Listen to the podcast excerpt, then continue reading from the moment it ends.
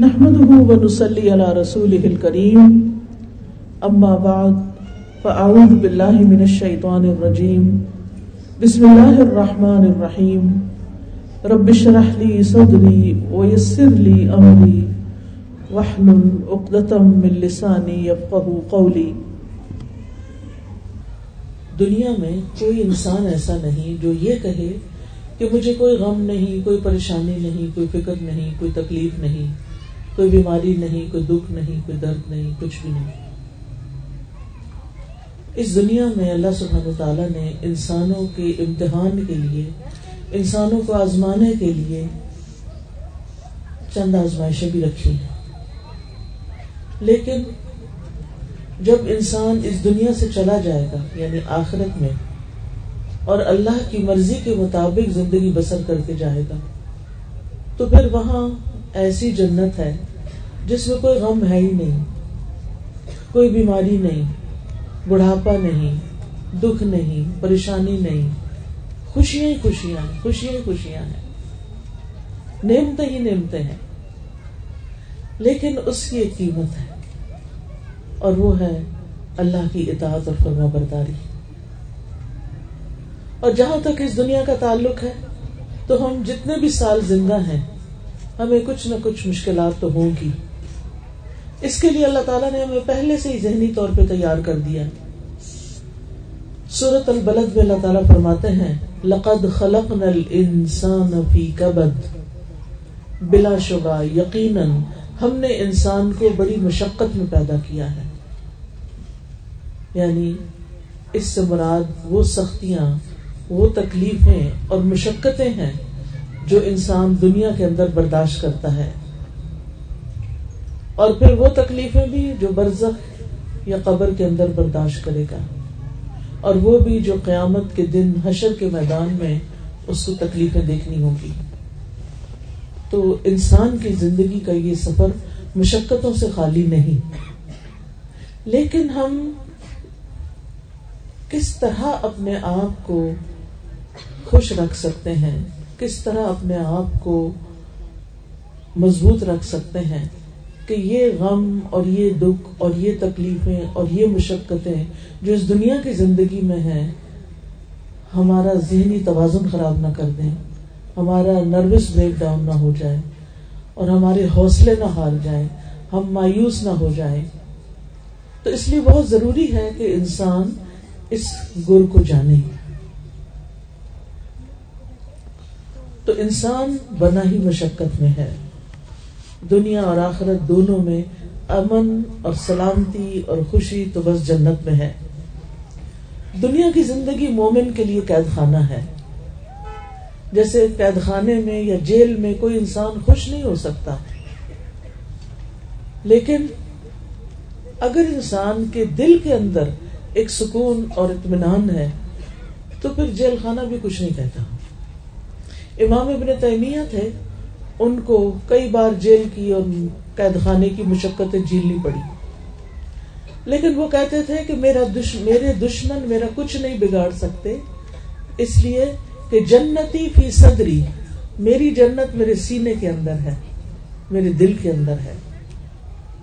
جس دل کے اندر اطمینان ہوتا ہے، جس دل کے اندر سکون ہوتا ہے، جس دل کے اندر خوشی ہوتی ہے اس کو پھر پرواہ نہیں ہوتی کہ وہ کسی جھونپڑی میں ہے یا کسی محل میں ہے۔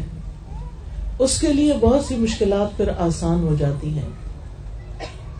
لیکن جب یہ کہا جائے، جاتا ہے کہ مومن کے لیے دنیا قید خانہ ہے، تو اس لیے کہ اس کا کمپیرزن آخرت کی جنت سے کیا جاتا ہے۔ یعنی جنت کے مقابلے میں دنیا میں اگر کوئی انتہائی خوشیوں کے ساتھ بھی رہتا ہے اور ہر طرح کی نعمتوں میں بھی رہتا ہے وہ بھی ایسا ہی ہے جیسے قید خانے میں رہ رہا ہو۔ قید خانے میں انسان کو کھانا پانی بھی مل جاتا ہے، سونے کی جگہ بھی مل جاتی ہے۔ بنیادی وقتی ضرورتیں اس کی پوری ہو رہی ہوتی ہیں۔ لیکن گھر والا آرام تو گھر والا ہی ہوتا ہے۔ تو مومن کا بھی اصل گھر دنیا نہیں ہے۔ ہم اس پلانٹ پہ، ہم اس زمین پر ہمیشہ رہنے کے لیے نہیں آئے۔ ہم تو صرف آزمائے جانے کے لیے آئے ہیں۔ کہ ہمارا امتحان ہو رہا ہے۔ جیسے ایگزامینیشن ہال ہوتا ہے نا، تو اس میں سب بچے بیٹھ کے امتحان لکھ رہے ہوتے ہیں۔ ایسے یہ دنیا ایک بہت بڑا ایگزامینیشن ہال ہے، جس میں ہم سب کا امتحان ہو رہا ہے اور ہم سے دیکھا جا رہا ہے۔ اللہ تعالیٰ خود بھی دیکھ رہے ہیں۔ فرشتے بھی ہمارے ساتھ لگے ہوئے ہیں کہ ہم کرتے کیا ہیں۔ اللہ تعالیٰ فرماتے ہیں اللہ خلق الموت والحیات لیبلوکم ایوکم احسن عمل۔ کہ اس نے موت اور زندگی بنائی تاکہ تمہیں آزما کر دیکھے کہ تم میں اچھے عمل کون کرتا ہے، اچھے کام کون کرتا ہے۔ اور جو اچھے کام کریں گے، ان کو اللہ سبحان و تعالی اپنے فضل اور رحمت کے ساتھ جنت میں داخل کریں گے۔ اور وہاں پہنچ کر وہ کہیں گے وقال الحمد للہ الذي اذهب عنا الحزن ان ربنا لغفور شكور۔ الذي احلنا دار المقامه من فضله. لا يمسنا فيها نصب، لا يمسنا فيها نصب، ولا يمسنا فيها لغوب. وہ کہیں گے، اللہ کا شکر ہے جس نے ہم سے غم دور کر دیا۔ یقیناً ہمارا رب بخشنے والا قدردان ہے، جس نے اپنے فضل سے ہمیں ہمیشہ کی قیام گاہ یعنی جنت میں لا اتارا، جہاں ہمیں نہ تو کوئی مشقت اٹھانی پڑتی ہے اور نہ کوئی تھکاوٹ لاحق ہوتی ہے۔ یعنی جنت میں انسان جتنی بھی سیر کر لے، جتنا بھی گھوم پھر لے، جو بھی کرے تھکاوٹ نہیں ہوگی۔ دنیا میں آپ دیکھیں کہ آپ بہت اچھے کپڑے پہن کے بیٹھ جائیں تو وہ ان کپڑوں کی بھی تھکاوٹ ہو جاتی۔ ہے یعنی اگر آپ بہت ہیوی قسم کا ڈریس پہن لیں، جیسے شادی پہ عام طور پہ پہنا جاتا ہے، لڑکیاں پہنتی ہیں تو آپ دیکھیں گے لگتا تو خوبصورت ہے، شروع میں پہنتے تو اچھا لگتا ہے، لیکن تھوڑی دیر کے بعد پھر انسان کو گھبراہٹ بھی شروع ہو جاتی ہے۔ اسی طرح اگر آپ زیادہ زیور پہن لیں تو آپ تھک جاتے ہیں، آپ کو مشکل ہو جاتی ہے، کام نہیں ہوتا کوئی آپ سے۔ اسی طرح اگر آپ زیادہ کھا لیں تو کیا ہوتا ہے؟ چلنا پھرنا مشکل ہو جاتا ہے۔ اسی طرح اگر آپ زیادہ سو لیں تو کیا ہوتا ہے؟ تھکاوٹ ہو جاتی ہے۔ زیادہ سو کے بھی تھکاوٹ ہو جاتی ہے۔ کوئی بھی چیز اگر آپ زیادہ کر لیتے ہیں نا دنیا میں، یا کم ہوتی ہے، تو انسان کی زندگی بدمزہ ہو جاتی ہے۔ جنت میں ایسا کوئی مسئلہ نہیں ہوگا۔ آپ جتنا چاہیں کھائیں، سارا دن بھی کھائیں، تو آپ کو کوئی تھکاوٹ نہیں ہوگی، کوئی سستی نہیں ہوگی، کوئی بدمزگی نہیں ہوگی، کوئی بدہضمی نہیں ہوگی۔ اور پیشاب پخانا تو ویسے ہی ختم ہو جائے گا۔ وہ تو ہوگا ہی نہیں زندگی میں۔ یعنی انسان اپنے آپ سے بھی اذیت اٹھاتا ہے اپنی اسمیل بھی اس کو تکلیف دیتی ہے۔ لیکن جنت میں جو کچھ بھی انسان کھائے گا، وہ اس طرح ہزم ہو جائے گا کہ اس کے جسم میں کوئی گندگی نہیں بنے گی۔ وہ کھایا پیا گلا سڑے گا نہیں اندر جا کے۔ تو کتنا سکون ہے، کتنی خوشی ہے۔ جنت کا ایک چکر، ساری زندگی کی تھکاوٹیں، ساری زندگی کے فکر، ساری زندگی کی پریشانیوں کو ختم کر کے رکھ دے گا۔ نبی صلی اللہ علیہ وسلم نے فرمایا، قیامت کے دن اہل جنت میں سے اس آدمی کو پیش کیا جائے گا جسے دنیا میں لوگوں میں سے سب سے زیادہ تکلیفیں پہنچی تھی یعنی اس کو بہت ہی تکلیف سے زندگی بسر کرنی پڑی۔ پھر اسے جنت میں صرف ایک غوطہ دے کر پوچھا جائے گا، اے ابن آدم، کیا تم نے کبھی کوئی تکلیف دیکھی؟ کیا تجھ پر کبھی کوئی سختی بھی گزری؟ وہ عرض کرے گا، اے میرے رب، اے میرے رب، تیری قسم، کبھی کوئی تکلیف میرے پاس سے گزری بھی نہیں۔ اس کو دنیا کی ساری تکلیفیں بھول جائیں گی، سارے غم بھول جائیں گے۔ اور کہے گا، میں نے کبھی کوئی شدت اور سختی دیکھی ہی نہیں۔ تو یہ ہے جنت جو اللہ نے متقی لوگوں کے لیے تیار کر رکھی ہے، جو اللہ سے ڈرتے ہوئے زندگی بسر کرتے ہیں۔ اللہ کی فرما برداری میں زندگی بسر کرتے ہیں۔ لیکن ہم انسان ہیں۔ ہم سے خطا ہو جاتی ہے۔ ہم سے غلطیاں ہو جاتی ہیں۔ ہم سے گناہ ہو جاتے ہیں۔ وہ تو ہوں گے، پھر کریں کیا؟ مایوس نہیں ہونا۔ فوراً اللہ سبحان تعالی کی طرف رجوع کرنا ہے۔ فوراً توبہ استغفار کرنی ہے۔ بڑے بڑے نیک لوگوں سے بھی لفزش ہو جاتی ہے۔ کیونکہ انسان ہے نا۔ آپ کو معلوم ہے قرآن مجید میں حضرت یونس علیہ السلام کا قصہ آتا ہے۔ وہ اللہ سبحان تعالیٰ کے ایک بڑے بزرگ پیغمبر تھے۔ ان کی قوم نے ان کو اتنا ستایا کہ وہ اللہ کا حکم آنے سے پہلے ان کو چھوڑ کے چلے گئے۔ چلتے گئے چلتے گئے، آگے سمندر آ گیا۔ تو کہنے لگے کہ میں اس قوم کے ساتھ اب نہیں رہ سکتا۔ یہ بڑی نافرمان قوم ہے۔ میں ان کو چھوڑ کے جا رہا ہوں۔ تو وہ سمندر میں انہوں نے ایک کشتی دیکھی تو اس کشتی میں سوار ہو گئے۔ اب کشتی جب وہ سوار ہوئے تو کشتی چلی تھوڑی دیر تو ڈوبنے لگی۔ اب کرا ڈالا گیا کہ کسی ایک بندے کو کشتی سے باہر پھینکیں گے تو تب کشتی چل سکتی ہے، ورنہ سارے ڈوب جائیں گے۔ وہ کرا حضرت یونس کے نام نکلا، پھر ڈالا گیا، پھر انہیں کا نام نکلا۔ آخر سب نے مل کے حضرت یونس کو، جو اللہ کے نبی تھے، سمندر میں پھینک دیا۔ جو ہی پھینکا، ایک مچھلی آئی اور اس نے ان کو نگل لیا۔ اب جو ہی وہ مچھلی کے پیٹ میں پہنچے، تو اندھیرا۔ اور آپ کو پتا ہے کہ مچھلیاں سمندر کی سطح کے اوپر نہیں تیرتی، وہ نیچے چلی جاتی ہیں۔ تو سمندر کا اندھیرا اور مچھلی کے پیٹ کا اندھیرا اور پھر رات ہو گئی تو رات کا اندھیرا، بادلوں کا اندھیرا، اندھیرے پہ اندھیرا۔ تو انہوں نے کیا کیا؟ اس مشکل سے نکلنے کے لیے جو کہ امپاسبل نظر آتا ہے، اللہ تعالیٰ فرماتے ہیں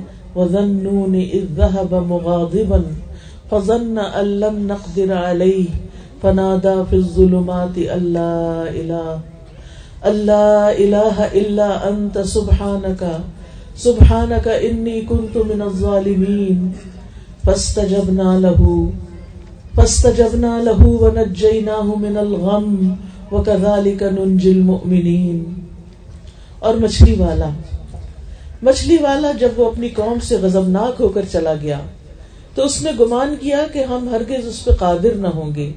پھر اس نے اندھیروں میں پکارا۔ کہ تیرے سوا کوئی الہ برحق نہیں، تو پاک ہے، بے شک میں ہی ظالموں میں سے ہوں۔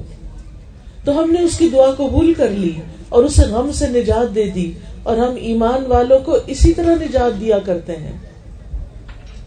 تو اس کا کیا مطلب ہے؟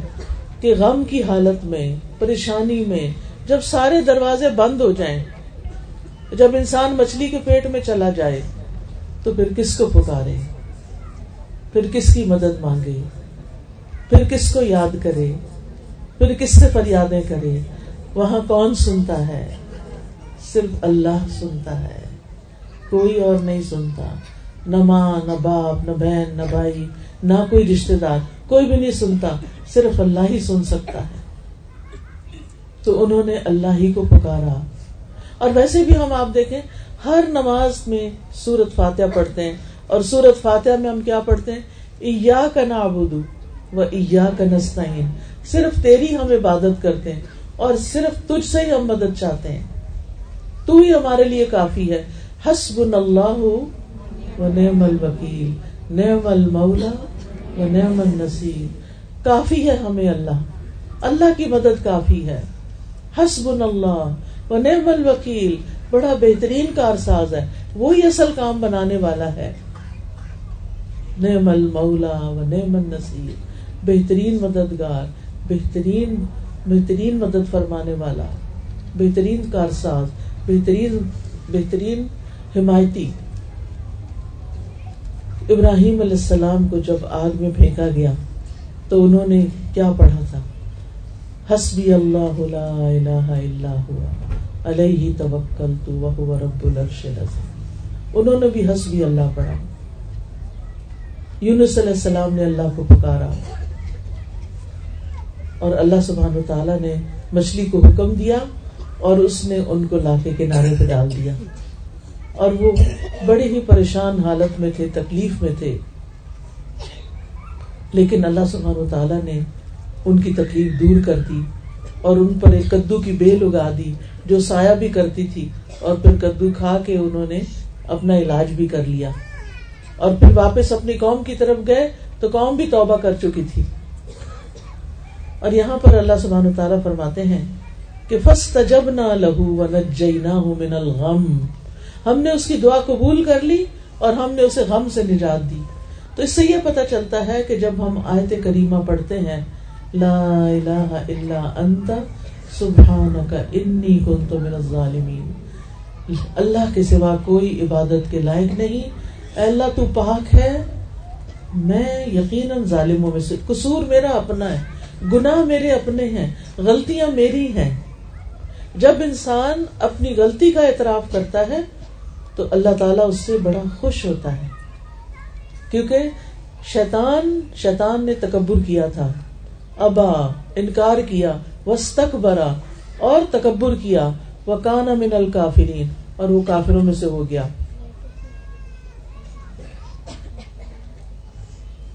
تو جب انسان اللہ کے حکم سے انکار کرتا ہے اور تکبر کرتا ہے کہ میں بڑی چیز ہوں اور اللہ کا حکم نہیں مانتا، تو پھر اللہ تعالیٰ کی ناراضگی آتی ہے۔ شیطان انسان کا دشمن ہے، شیطان انسان کے پیچھے لگا رہتا ہے اور وہ اس کے دل میں طرح طرح کے خیالات ڈالتا ہے بس بسے ڈالتا ہے اور کبھی کبھی اس کو ایسی باتیں سکھاتا ہے، اللہ نے تمہارے لیے کیا کیا؟ تمہاری تو کوئی دعائی قبول نہیں ہوتی کوئی فائدہ نہیں اللہ تعالیٰ کو پکارنے کا۔ جاؤ کسی اور کے پاس۔ لیکن ہم دیکھتے ہیں کہ کس طرح اللہ سبحانہ تعالیٰ نے اس دعا کی بدولت یونس علیہ السلام کو معاف فرما دیا اور یونس علیہ السلام کو ہم سے نجات دی اور ساتھ ہی خوشخبری دی کہ اور سارے مومنوں کو بھی ہم ایسے نجات دیتے ہیں۔ یعنی مطلب کیا تھا کہ اگر کوئی شخص کسی تکلیف اور غم اور مصیبت کے وقت یہ دعا پڑھتا ہے تو اللہ تعالیٰ اس کی تکلیف کو دور کر دیتے ہیں۔ سب کو آتا ہے یہ آیت کریمہ؟ سنائے مجھے۔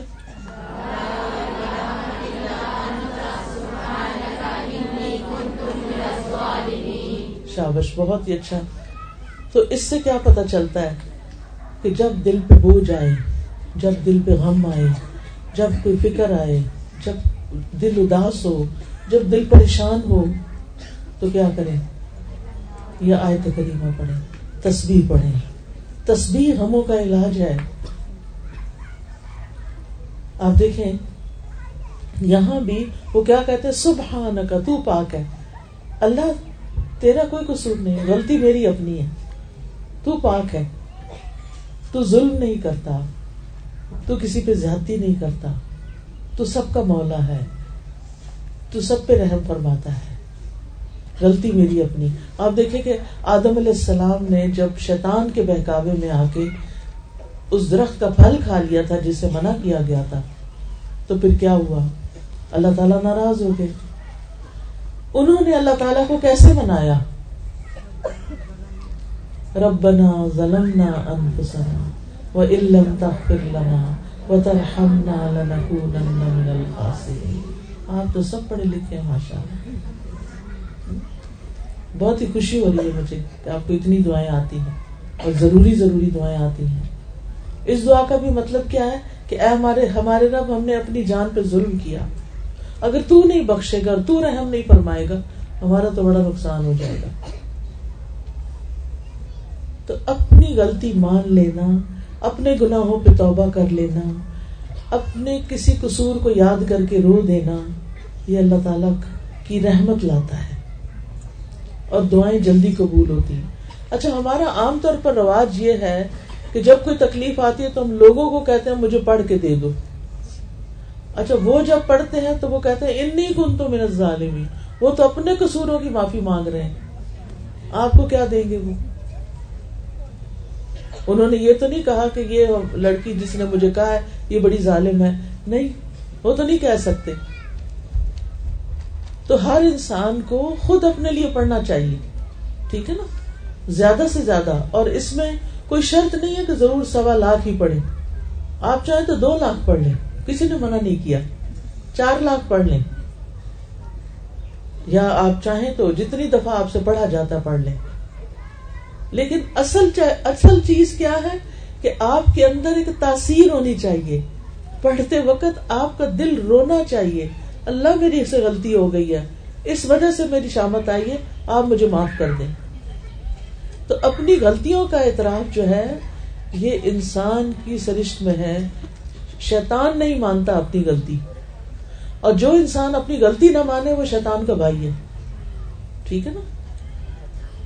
اب ہمیں دوسروں کو تو ہم نہیں منوا سکتے، لیکن ہم اپنی اپنی فکر تو کر سکتے ہیں نا۔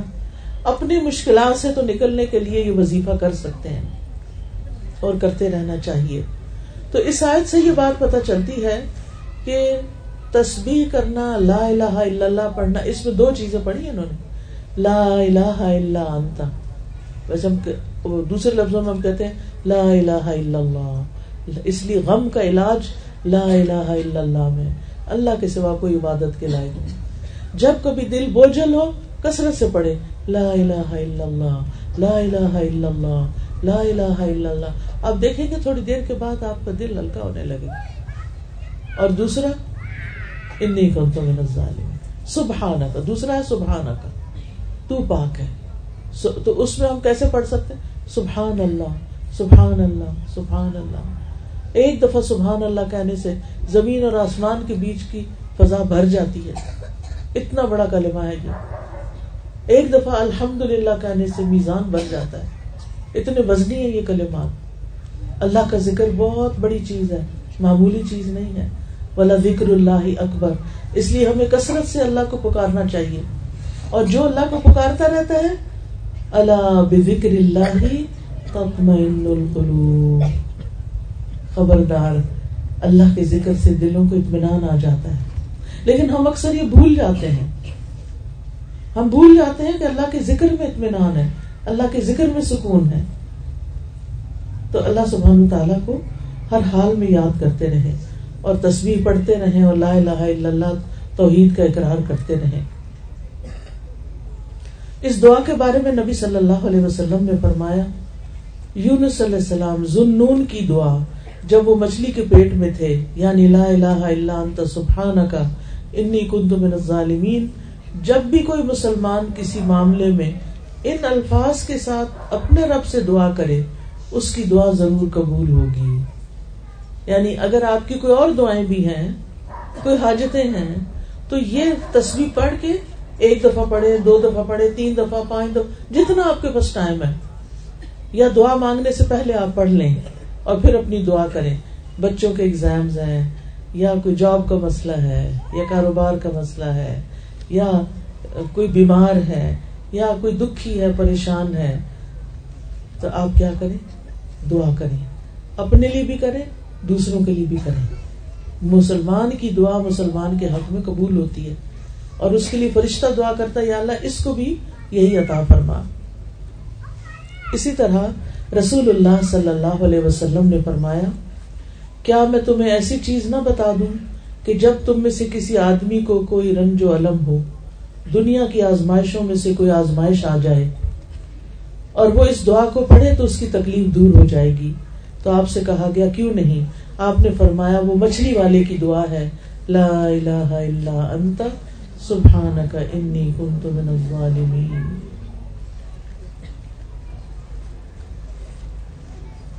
اس دعا کو دعائے کرب کہا جاتا ہے۔ یعنی کرب و بلا کے وقت یہ دعا پڑھی جائے۔ اس دعا میں نا چار چیزوں کو وسیلہ بنایا گیا ہے۔ ایک توحید کو، ایک تصویر کو کہ اللہ ہر عیب سے پاک ہے، اور پھر اپنی عبادت کے اقرار کو اور اپنی غلطیوں کے اعتراف کو۔ یہ چار چیزیں ہیں خاص اس دعا کے اندر، جس کی وجہ سے دعا کی قبولیت ہوتی ہے۔ جب انسان لا الہ الا اللہ کہتا ہے، توحید کا اقرار کرتا ہے، تو اس کا مطلب یہ ہوتا ہے کہ یا اللہ میں کچھ نہیں۔ میرے ہاتھ میں کچھ نہیں۔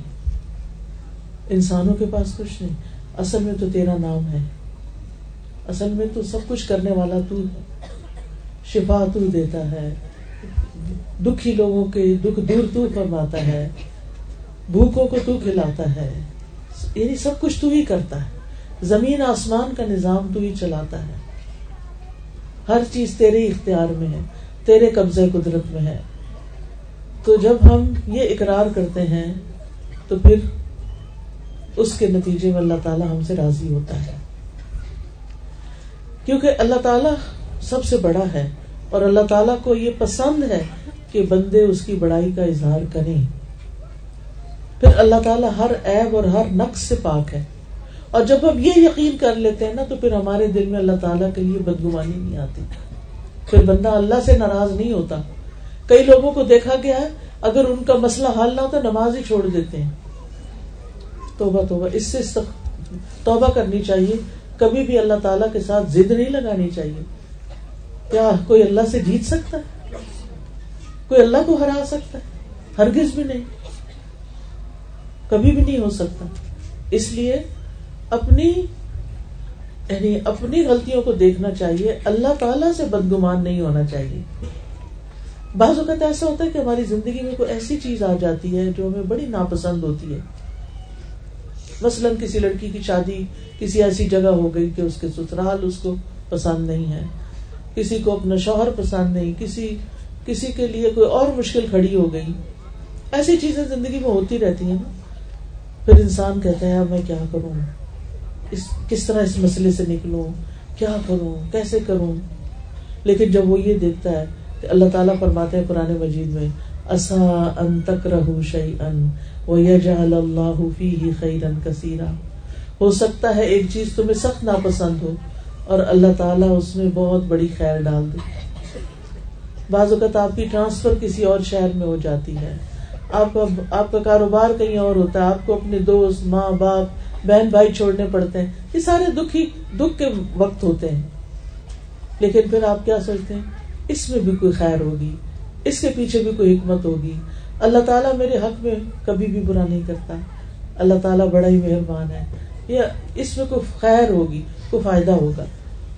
اور بعض حلف صالحین کہتے ہیں کہ ایک میرا فیصلہ ہوتا ہے اور ایک اللہ کا فیصلہ ہوتا ہے۔ نافذ تو اللہ کا فیصلہ ہوتا ہے۔ جب وہ اللہ کا فیصلہ نافذ ہو جاتا ہے اور وہ میری مرضی کے خلاف بھی ہوتا ہے، تو تب بھی میں خوش ہوتا ہوں۔ میں کہتا ہوں میرا رب مجھ سے زیادہ جانتا ہے۔ میرے حق میں کیا بہتر تھا؟ اس کو زیادہ پتا ہے مثلاً، آپ کو بیٹے کی بڑی خواہش ہے اور بیٹی پیدا ہو جاتی کتنا دکھ لگ جاتا ہے لوگوں کو۔ بعض لوگ تو بیٹی دیکھتے بھی نہیں ہے عید ہی کو جا کے دے دیتے ہیں، یا مار ڈالتے ہیں یہ پھینک دیتے ہیں۔ ایسے بھی واقعات ملتے ہیں۔ یا بیوی کو گھر سے نکال دیتے ہیں۔ حالانکہ اس میں بیوی کا کوئی قصور نہیں۔ وہ تو اللہ کا فیصلہ ہے نا۔ جس کو چاہے بیٹے دے، جس کو چاہے بیٹیاں دے، جس کو چاہے دونوں دے، جس کو چاہے کچھ بھی نہ دے۔ یہ تو اللہ کا فیصلہ ہے۔ یہ تو اس کو پتا ہے کہ کس کے ساتھ کیسا معاملہ کرنا ہے۔ بندے کا کام کیا ہے کہ اللہ کے فیصلوں پہ راضی ہو جائے۔ یہ سوچ کے کہ اللہ زیادہ علم والا ہے۔ اللہ کی حکمت زیادہ ہے۔ اگر مجھے نہیں پتا تو یہ میری اپنی عقل کا قصور ہے، کیونکہ میری عقل چھوٹی ہے۔ اللہ نے پتا نہیں اس بیٹی سے کیا کام لینا ہے۔ مجھے خود اپنا واقعہ یاد ہے کہ جب میں پی ایچ ڈی کرنے کے لیے گلاسکو گئی تو مجھے نہیں پتا تھا کہ میں تیسری بیٹی کی ایکسپیکٹ کر رہی ہوں۔ اب یہ تھا کہ پڑھائی بہت سخت تھی اور پاکستان کا سسٹم ذرا ریلیکس ہوتا ہے۔ وہاں کا سسٹم بھی بڑا مختلف تھا۔ اور پڑھنے میں مجھے ہر چیز نئی، کھانا نیا، رہن سہن نیا، ہر یعنی پاکستان اور یعنی یو کے کا بہت بڑا فرق ہے۔ اچھا اب کیا کروں؟ اور اوپر سے کچھ کھایا نہ جائے، جو کھاؤں باہر نکل آئے۔ اچھا جس کو پتا چلے وہ ایک ہی مشورہ دے، تم اس کو اباٹ کر دو۔ ختم کر دو، ختم کر دو۔ تم کیسے پڑھو گی؟ یہ تو تم کیسے سنبھالو گی؟ پتہ نہیں کیسے کیسے خوف دلائے۔ میں نے ایک ہی ٹھانی ہوئی تھی۔ میں نے کہا، یہ اللہ کا فیصلہ ہے۔ میں کسی جان کو نہیں لے سکتی۔ مجھے جینے کا حق ہے، اس بچے کو بھی جینے کا حق ہے۔ اس بچے کو، مجھے حق نہیں کہ میں اس اس بچے کو مار ڈالوں۔ چاہے ابتدائی دنوں میں کیوں نہ ہو، کیونکہ بہت ارلی اسٹیج پہ دل دھڑکنا شروع ہو جاتا ہے لائف شروع ہو جاتی ہے۔ روح تو بعد میں آتی ہے، لیکن اس سے پہلے بھی جو گروتھ ہو رہی ہوتی ہے، وہ لونگ چیزیں ہوتی ہیں جو گرو کرتی ہیں نا۔ وہ ڈیڈ تھوڑی ہوتی ہے چیز۔ جو مردہ چیز ہوتی ہے، وہ تو بڑھتی ہی نہیں، وہ تو ادھر ہی رک جاتی وہ تو ختم ہو جاتی گر جاتی ہے خود ہی۔ لیکن جو زندہ ہوتی ہے اس کو تو نہیں آپ مار سکتے۔ خیر، میں نے تو اللہ کا فیصلہ سمجھ کے قبول کر لیا۔ اللہ نے بیٹی دی، اللہ نے سنبھالنے کی توفیق دی، اللہ نے سارے انتظام کر دیے۔ اور الحمد للہ آج وہی بیٹی میری آنکھوں کی ٹنڈک ہے کہ کوئی قرآن پڑھاتی ہے۔ تو میں سوچتی ہوں کبھی کبھی میں کام اٹھتی ہوں کہ اگر میں کسی وقت بھی کمزور پڑھ کے لوگوں کی باتوں میں آ کے اور مشوروں میں آ کے میں یہ فیصلہ کر لیتی تو آج مجھے یہ خوشی تو نصیب نہ ہوتی۔ تو بعض اوقات چار بچے نا پانچواں انوانٹیڈ نہیں چاہیے تھا، نہیں چاہیے۔ کیوں ہو گیا؟ کیوں ہو؟ بس ضد لگائی ہوئی ختم ہو جائے، رو رہے ہیں، دو رہے ہیں، کچھ نہ کچھ کھا پی رہے ہیں تاکہ خود ہی ابارٹ ہو جائے۔ نہیں۔ اللہ نے اللہ نے فیصلہ کیا نا، آپ کو دینا چاہتا ہے اللہ، بس لے لیں۔ کسی جان کو نہ مارے بہت بڑی پکڑ۔ ہے لیکن ہمارے یہاں عام طور پہ ہم کیا کرتے بچے ستاتے ہیں۔ بالکل ستاتے ہیں، اس میں کوئی شک ہی نہیں۔ لیکن آپ کو پتا ماں بننا کتنا بڑا اجر کا کام ہے۔ کتنا بڑا اجر کا کام ہے۔ ایک ایک لمحہ جو وہ اس کے ساتھ گزارتی ہے۔ ماں کے پاؤں میں جنت اگر ماں کے پاؤں تلے جنت ہے تو خود ماں کے لیے جنت نہیں ہوگی پھر۔ اگر وہ اللہ تعالیٰ کی عبادت کرتی ہے اللہ کو مانتی ہے اور اچھے کام کرتی ہے۔ حتیٰ کہ اگر ایک بچہ فوت ہو جاتا ہے تو وہ بھی ماں کو ماں کے لیے سفارشی بنے گا اور وہ ماں کو جنت میں لے جا کے چھوڑے گا۔ تو یہ بچے کو معمولی چیز تھوڑی ہے۔ ٹھیک ہے، تکلیف ہے، لیکن ان نمال اسری یسرا۔ آپ دیکھیں، اگر آپ کے پاس بچے نہیں ہیں اور آپ بازار سے گڑیا خرید کے لے آتے ہیں، ٹوائے خرید کے لے آتے ہیں، بھالو خرید کے لے آتے ہیں، جو آپ نے دیکھا ہوگا کہ بہت فیشن چل پڑا ہے نا، بچوں کو اسٹف ٹوائے دینے کا۔ وہ تو وہ لوگ دیتے ہیں جو اپنے بچے پیدا نہیں کرتے۔ وہ اتنے بڑے بڑے بھالو بنا کے تو بچوں کو دیتے ہیں۔ کیا یہ روئی کا بھالو اور انسان کا بچہ ایک چیز ہے؟ جو خوشی آپ کو ایک اصلی بچے سے ہوتی ہے، وہ ان گڑیوں سے تھوڑی ہوتی ہے۔ یعنی کتنا انسان کی مت مار دی نا شیطان نے اور انسان شیطان کے پیچھے لگ گیا۔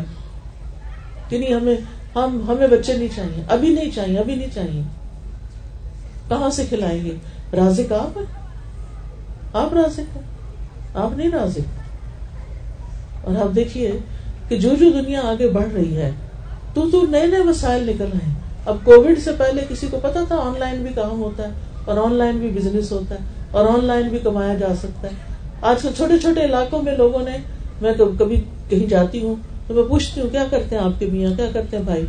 اکثر یعنی ہر جگہ چھوٹے سے چھوٹے اور بڑے سے بڑے شہر میں مجھے لوگوں نے بتایا، آن لائن کام کرتے ہیں اور اتنا اتنا کما لیتے ہیں۔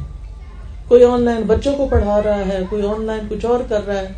پاکستان میں بیٹھ کے امریکہ کے بچوں کو پڑھا رہے ہیں۔ کسی کو کچھ سکھا رہے ہیں، کسی کو کچھ کچھ بیچ رہے ہیں، کچھ خرید رہے ہیں۔ کیا آج سے پانچ سال پہلے بھی کسی کو اس کا آئیڈیا تھا؟ یا دس سال پہلے؟ نہیں. اللہ نے لوگوں کے رسک کے نئے نئے طریقے نکال دیے. تو رازق ہم نہیں ہیں. رازق اللہ ہے. اس لیے رسک کے خوف سے کہ کھائیں گے کہاں؟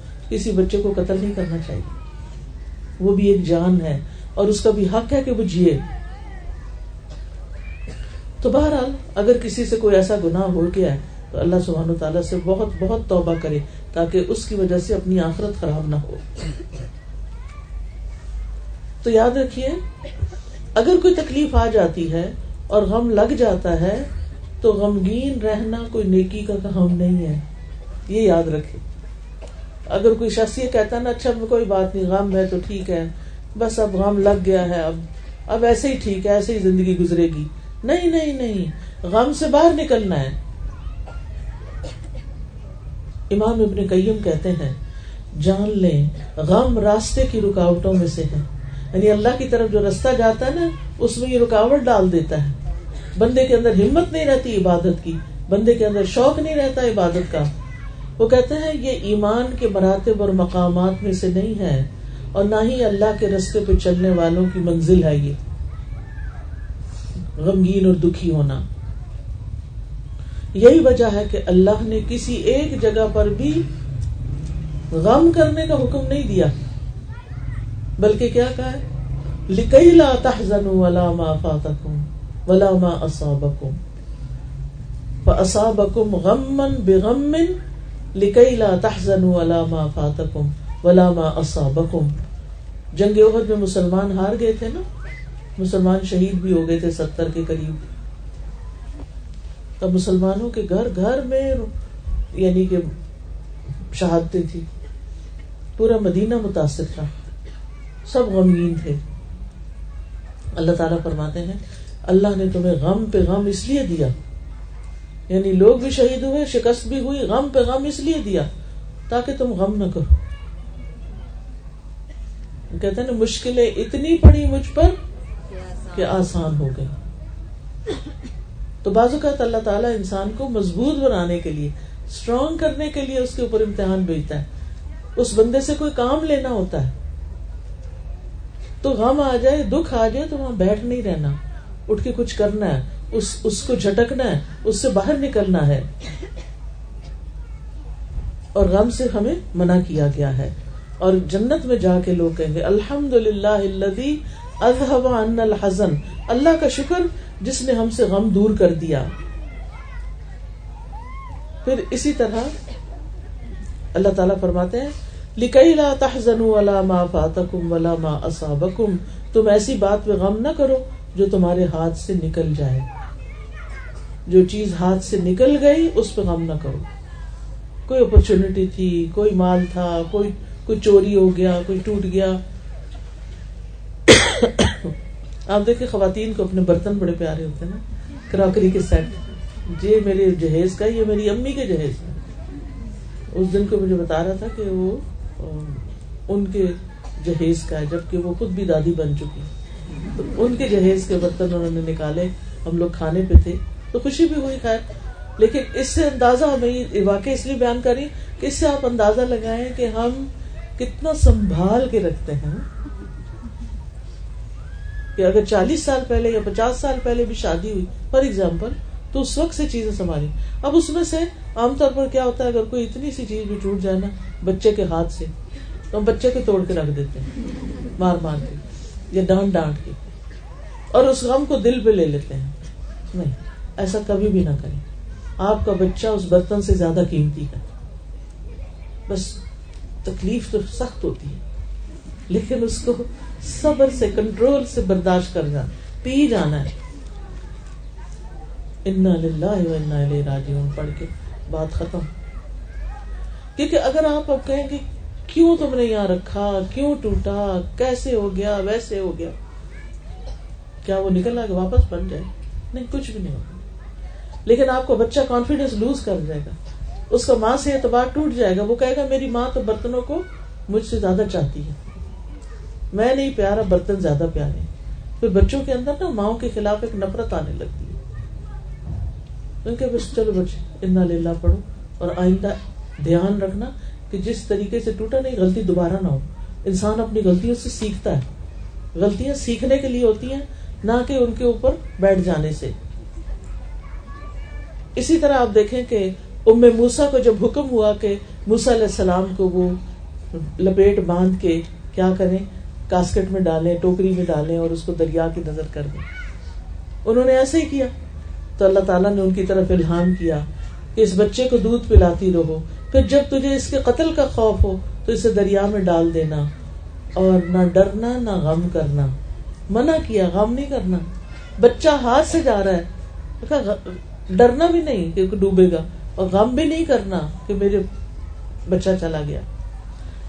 آپ دیکھیں کہ بچے تو ہر عمر کے پیارے ہوتے ہیں، لیکن وہ بچہ جو دودھ پی رہا ہو ماں کا، وہ تو ماں کو بڑا ہی پیارا ہوتا ہے۔ یعنی دودھ پیتے بچے کی جو حرکتیں ہوتی ہیں اور جو اس کی معصوم ادائیں ہوتی ہیں، وہ ماں باپ کا دل مو لیتی ہیں۔ ایسے میں اگر کسی کا بچہ فوت ہو جائے یا چلا جائے ہاتھ سے، یا بعض لوگ اپنا بچہ کسی کو دے ڈالتے ہیں کہ دوسرے کے پاس بچہ نہیں ہے، میں تو اس کے سخت خلاف ہوں۔ ایسا نہیں کرنا چاہیے۔ یعنی ہم کیا چاہیں گے کہ ہمیں ہمارے ماں باپ سے دور کیا جائے؟ کبھی بھی نہیں۔ تو اگر اللہ نے آپ کو نہیں دیا تو کوئی بات نے نہیں دیا۔ کوئی وجہ ہی ہوگی نا۔ تو اب آپ اس چیز کے پیچھے نہ پڑے کہ کسی کا بچہ پیدا ہو اور آپ وہ بچہ اس ماں سے لے لیں۔ وہ نہ اپنی ماں کا دودھ پیے نہ اپنی ماں کے سینے کو لگے۔ وہ جو خوشبو سونگتا رہا، اتنا عرصہ اب اس خوشبو سے ماں کی محروم کر دیا جائے۔ تو ایسا نہیں کرنا چاہیے۔ کل کسی نے مجھے بڑی حیرت انگیز ایک بات سنائی، تو سوچ رہی تھی کہ یہ محبت بھی کیا چیز ہوتی ہے، یہ لگاؤ بھی کیا چیز ہوتا ہے، اور یہ محسن کا احسان ماننا بھی کیا چیز ہوتی کہتی کہ میرے بچے نے مرغا پالا ہوا ہے، جب چھوٹا سا بچہ تھا، چک تھا، اس کو پالا، کھلایا، پلایا۔ وہ مرغا بڑا ہو گیا۔ کہتی کہ جب میرا بچہ اسکول جاتا ہے، صبح سات بجے اس کو جانا ہوتا ہے۔ تو وہ اپنے چپل اتار کے جاتا ہے جو مرغا اس کے آنے تک ان چپلوں پہ بیٹھا رہتا ہے۔ وہاں سے ہلتا نہیں۔ یعنی مالک گیا ہے اسکول پڑھنے، بچہ ہے چھوٹا سا۔ اور مرغا پیچھے اس کو یاد کر رہا ہے۔ یہ محبت تو ایسی چیز ہوتی ہے۔ تو جس ماں نے نو مہینے اپنے پیٹ میں رکھا ہے، وہاں سے وہ بچہ نکلے اور وہ کسی اور کے ہاتھ میں چلا جائے زیادتی ہے بچے کو ہمیں اللہ کے فیصلوں کو قبول کر لینا چاہیے۔ اگر اللہ نے بچہ نہیں دیا، کوئی بات نہیں۔ قیامت کے دن یعنی جو لوگ جنت میں جائیں گے نا، تو وہ بچے کی خواہش کریں گے تو ان کے پاس بچہ آ جائے گا۔ یعنی بغیر پیدا کیے تکلیف اٹھائے، سیدھا آ جائے گا۔ اور وہ ریئل بچہ ہوگا۔ جو مانگیں گے اللہ تعالیٰ ان کو دے گا۔ لیکن شرط کیا ہے؟ دنیا میں صبر کرو۔ ان نما اجرحم بغیر حساب۔ تو بہرحال علیہ السلام کی والدہ نے ان کو اللہ کا حکم سمجھ کر بچے کو پانی کی نظر کر دیا۔ پھر اسی طرح نبی صلی اللہ علیہ وسلم اور حضرت ابو بکر صدیق رضی اللہ عنہ ایک غار میں تھے ہجرت کے سفر میں۔ کون سی غار تھی وہ؟ نہیں، غار سور غار ہرا میں تو تھے نبوت سے پہلے۔ اور غار سور میں تھے ہجرت ہجرت کے وقت۔ جب وہ اس غار میں چھپے ہوئے تھے نا، تو دشمن بالکل سر پہ پہنچ گئے۔ حضرت ابو بکر رضی اللہ عنہ سخت گھبرا گئے۔ تو رسول اللہ صلی اللہ علیہ وسلم نے ان کو کیا کہا تھا؟ لا تحزن، ان اللہ معنا۔ غم نہ کرو، بے شک اللہ ہمارے ساتھ ہے۔ اللہ ہمارے ساتھ ہے، تم غم نہ کرو۔ اللہ مدد کرے گا۔ اتنا توکل اور یاد رکھیں، غم کا علاج ہی یہی ہے کہ انسان کے اللہ میرے ساتھ۔ شوہر چھوڑ گیا ہے۔ اللہ تو ہے نا۔ بچے سارے چلے گئے ہیں۔ بڑے ہوتے ہیں نا بچے۔ تو آج کل کیا ہوتا ہے، ایک امریکہ چلا جاتا ہے، دوسرا افریقہ چلا جاتا ہے۔ ظاہر ہے، ان کو بھی اپنا کوئی کام کاروبار ڈھونڈنا ہے۔ بہت سے لوگ خوشی سے نہیں جاتے۔ مجبوری سے بھی جاتے ہیں۔ تو ماؤں کو بھی ناراض نہیں ہونا چاہیے۔ لیکن جب بچے ایک کے بعد ایک جانا شروع ہوتے ہیں تو دل کو کچھ ہوتا ہے۔ ہم انسان ہیں۔ اگر پرندوں کو، جانوروں کو، بلی کو محبت ہو جاتی انسان سے، تو انسان کو تو انسان سے زیادہ ہی ہوتی ہے۔ تو جدائی بھاری ہوتی ہے۔ لیکن اللہ کا حکم ہے، کوئی بات نہیں۔ اب آپ دیکھیے کہ جب بچے نہیں رہتے، غمگین نہ رہے ہر وقت اللہ میرے ساتھ۔ اور اپنے آپ کو کسی کام میں مصروف کریں۔ میں نے دیکھا جو عورتیں خدمت خل کے کاموں میں لگی رہتی ہیں یعنی بچوں کو بھی پالتی ہیں، لیکن اس کے ساتھ ساتھ رشتے داروں کا خیال رکھتی ہیں، غریبوں کا خیال رکھتی ہیں، مہمانوں کا خیال رکھتی ہیں اور ہمسایوں کا خیال رکھتی ہیں۔ جب ان کے بچے چلے جاتے ہیں تو یہ سارے لوگ اس کے پاس آ جاتے ہیں، جن کا وہ اب تک خیال رکھتی رہی۔ وہ اس کا دل بہلانے لگتے ہیں۔ سب سے زیادہ جس چیز سے انسان کا ایمان بڑھتا ہے اور سب سے زیادہ جس چیز سے انسان کا حوصلہ بڑھتا ہے، وہ ہے قرآن کا پڑھنا اور پڑھانا۔ میں آپ سب سے یہی درخواست کروں گی، کچھ بھی کریں۔ اگر آپ کا ناظرہ ٹھیک نہیں، تو عمر کوئی بھی ہو، پچاس سال ہو، ساٹھ سال ہو، ستر سال۔ میں ایک آرٹیکل پڑھ رہی تھی، ایک اسی سال کی عورت نے پورا قرآن حفظ کیا۔ پورا قرآن۔ لگی رہی لگی رہی لگی رہی۔ کئی سال لگ گئے لیکن اس کا حفظ ہو گیا۔ کتنا بڑا ذخیرہ خزانہ ہے جو وہ اپنے ساتھ لے کے جائے گی۔ اب جو خواتین پڑھنے لکھنے میں لگ جاتی ہیں، چاہے وہ بوڑھی ہو چکی ہو چاہے مشکل ہو، ان کے لیے پھر غم نہیں رہتے۔ ان کو اتنی اچھی مصروفیت مل جاتی ہے کہ وہ وہ بچے کال بھی کرے تو کہتے ہیں، بعض خواتین مجھے بتاتی کہتے ہم پڑھ رہے ہوتے ہیں کیونکہ سبق دیر سے یاد ہوتا ہے، زیادہ پڑھنا پڑتا ہے۔ تو ہم پڑھ رہے ہوتے ہیں، بچے کا فون آتا ہے تو میں تھوڑی سی بات کر کے اچھا بچے پھر بات کریں گے، میں ذرا پڑھ رہی ہوں۔ پھر یہ حال ہو جاتا ہے۔ پھر پڑھنے کی اتنی دلچسپی لگ جاتی ہے۔ سارے غم بھول جاتے ہیں۔ اور آپ کو پتا طالب علم کے لیے فرشتے پر بچھاتے ہیں۔ کسی تاجر کے لیے نہیں بچھاتے، کسی بادشاہ کے لیے نہیں بچھاتے۔ طالب علم کے لیے بچھاتے ہیں۔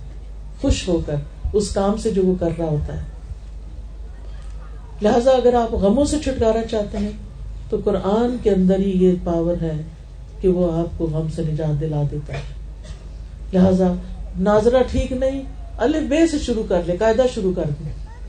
زیر زبر ٹھیک کرے وہ ٹھیک ہے، لفظ لفظ کا ترجمہ یاد کریں کہ اس کا مطلب کیا ہے۔ اللہ تعالیٰ کیا چاہتے ہیں؟ ایک ہوتی ہے کراط ایک ہوتی ہے تلاوت۔ کراط ہوتی ہے خالی عربی پڑھنا۔ اور تلاوت ہوتی ہے، تلا یتلو تلون تلاوتن کا مطلب ہوتا ہے کسی چیز کے پیچھے جانا۔ یعنی جو الفاظ ہیں، ان کا مطلب جاننا، ان پر عمل کرنا، ان کی پیروی کرنا یعنی جو حکم ملا وہ کرتے جانا۔ یہ کتاب ہدایت ہے۔ قیامت کے دن اس کے مطابق پرکھا جائے گا بندوں کو۔ جنت، جہنم کا فیصلہ اس کے مطابق ہوگا۔ یہ فیصلہ کرے گی کتاب کہ کس کو کہاں جانا چاہیے۔ تو ہمیں خود پتا ہونا چاہیے کہ ہم کیا صحیح کرتے ہیں اور کیا صحیح نہیں کرتے۔ تو اس کے لیے الحمد للہ آج شہر میں بہت ساری بچیاں قرآن پڑھ کے آئی ہوئی ہیں اور کلاسز بھی لے رہی ہیں۔ اور اور بھی اللہ تعالیٰ ان کو توفیق دے اور ان کو بہترین جزا دے کہ جو دوسروں کی خدمت میں لگی ہوئی ہیں۔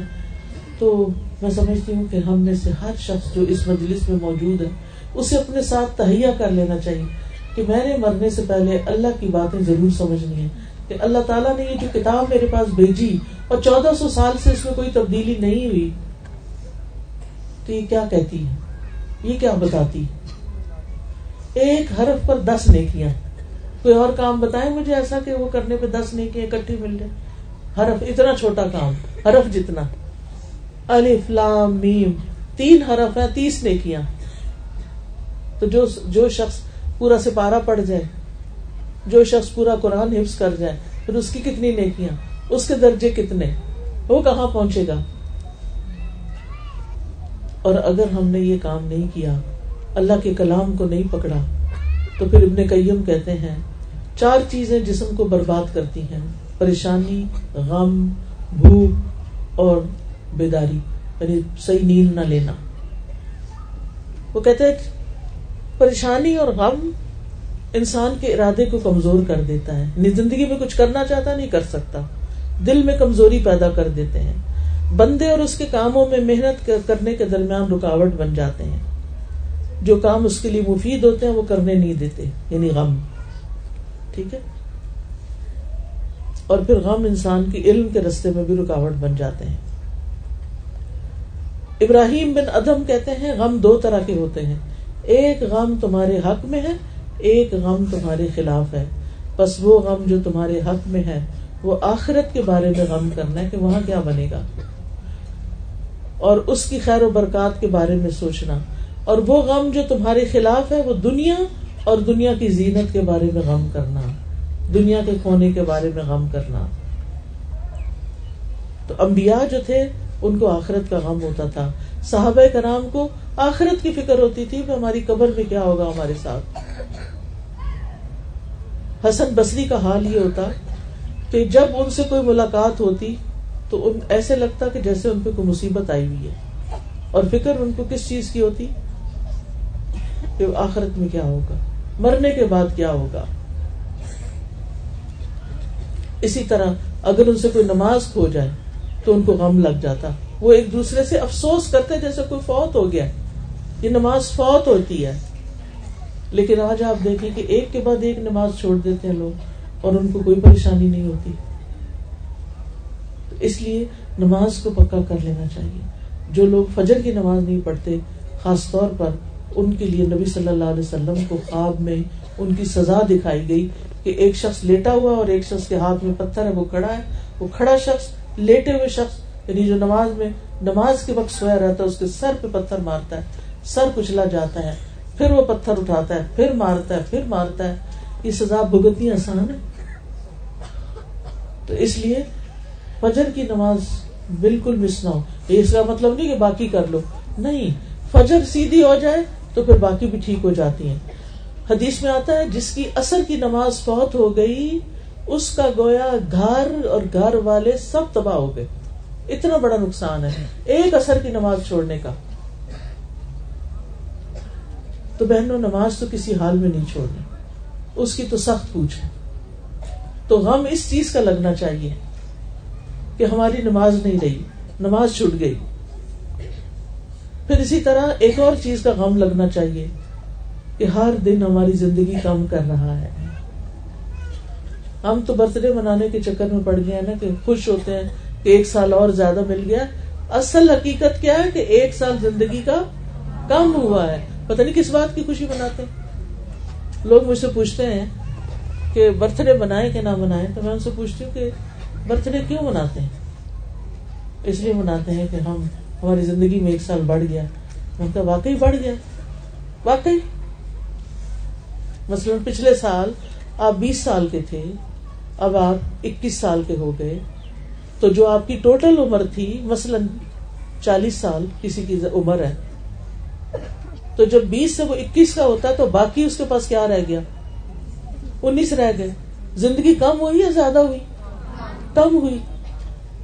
تو آپ کے بچے بھی بازو کا ہو سکتا ہے، آپ کو کہتے ہو سکتا ہے اس علاقے میں نہ ہو۔ مجھے نہیں معلوم کہ کتنا کتنا اس کا اہتمام ہے، کیونکہ وہ بباب سب تک پھیلی ہوئی ہے۔ کووڈ کی طرح ہر جگہ پہنچی ہوئی ہے۔ وہ سوشل میڈیا کی وجہ سے ہر چیز ہر جگہ پہنچ جاتی ہے۔ تو بعض اوقات مائیں کہتے نہیں ہمارے بچے ضد کرتے ہیں۔ تو ماؤں مائیں بچوں کو نا کاغذ لے کے بیٹھ کے سمجھائیں کہ یہ دیکھو، اگر کسی کی عمر اتنی ہو اور وہ اس میں سے اتنے سال گزار لے تو باقی کیا بچا؟ کم رہ گیا یا زیادہ ہو گیا؟ کم رہ گیا۔ زندگی کم ہونے پہ تھوڑی خوش ہوتے ہیں۔ تو کانسیپٹ ہی غلط ہے۔ پھر آپ دیکھیں کہ اگر انسان کو دل پریشان رہتا ہے، غمگین رہتا ہے۔ تو اپنا علاج ضرور کرنا چاہیے۔ اپنے آپ کے سال میں نہیں چھوڑنا چاہیے۔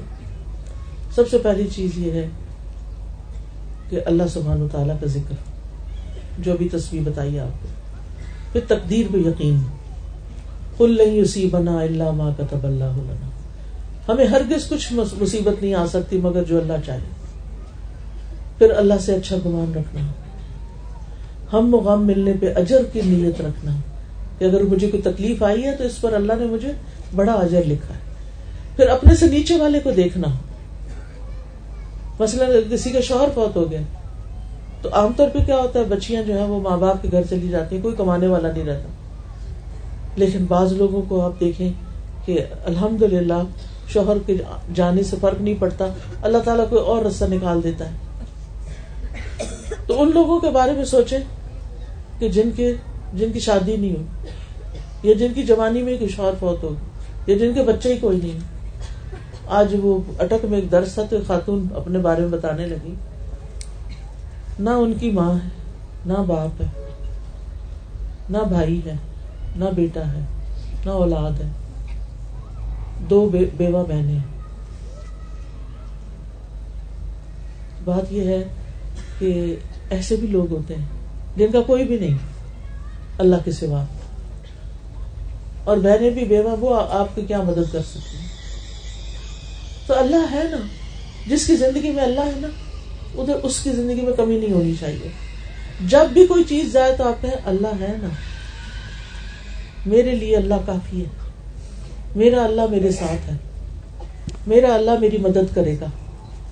تو ان شاء اللہ آپ دیکھیں گے کہ واقعی اللہ مدد کرے گا۔ پھر انبیاء کی زندگی کے بارے میں پڑھیں کہ ان کی زندگی میں کیسی کیسی تکلیفیں تھیں۔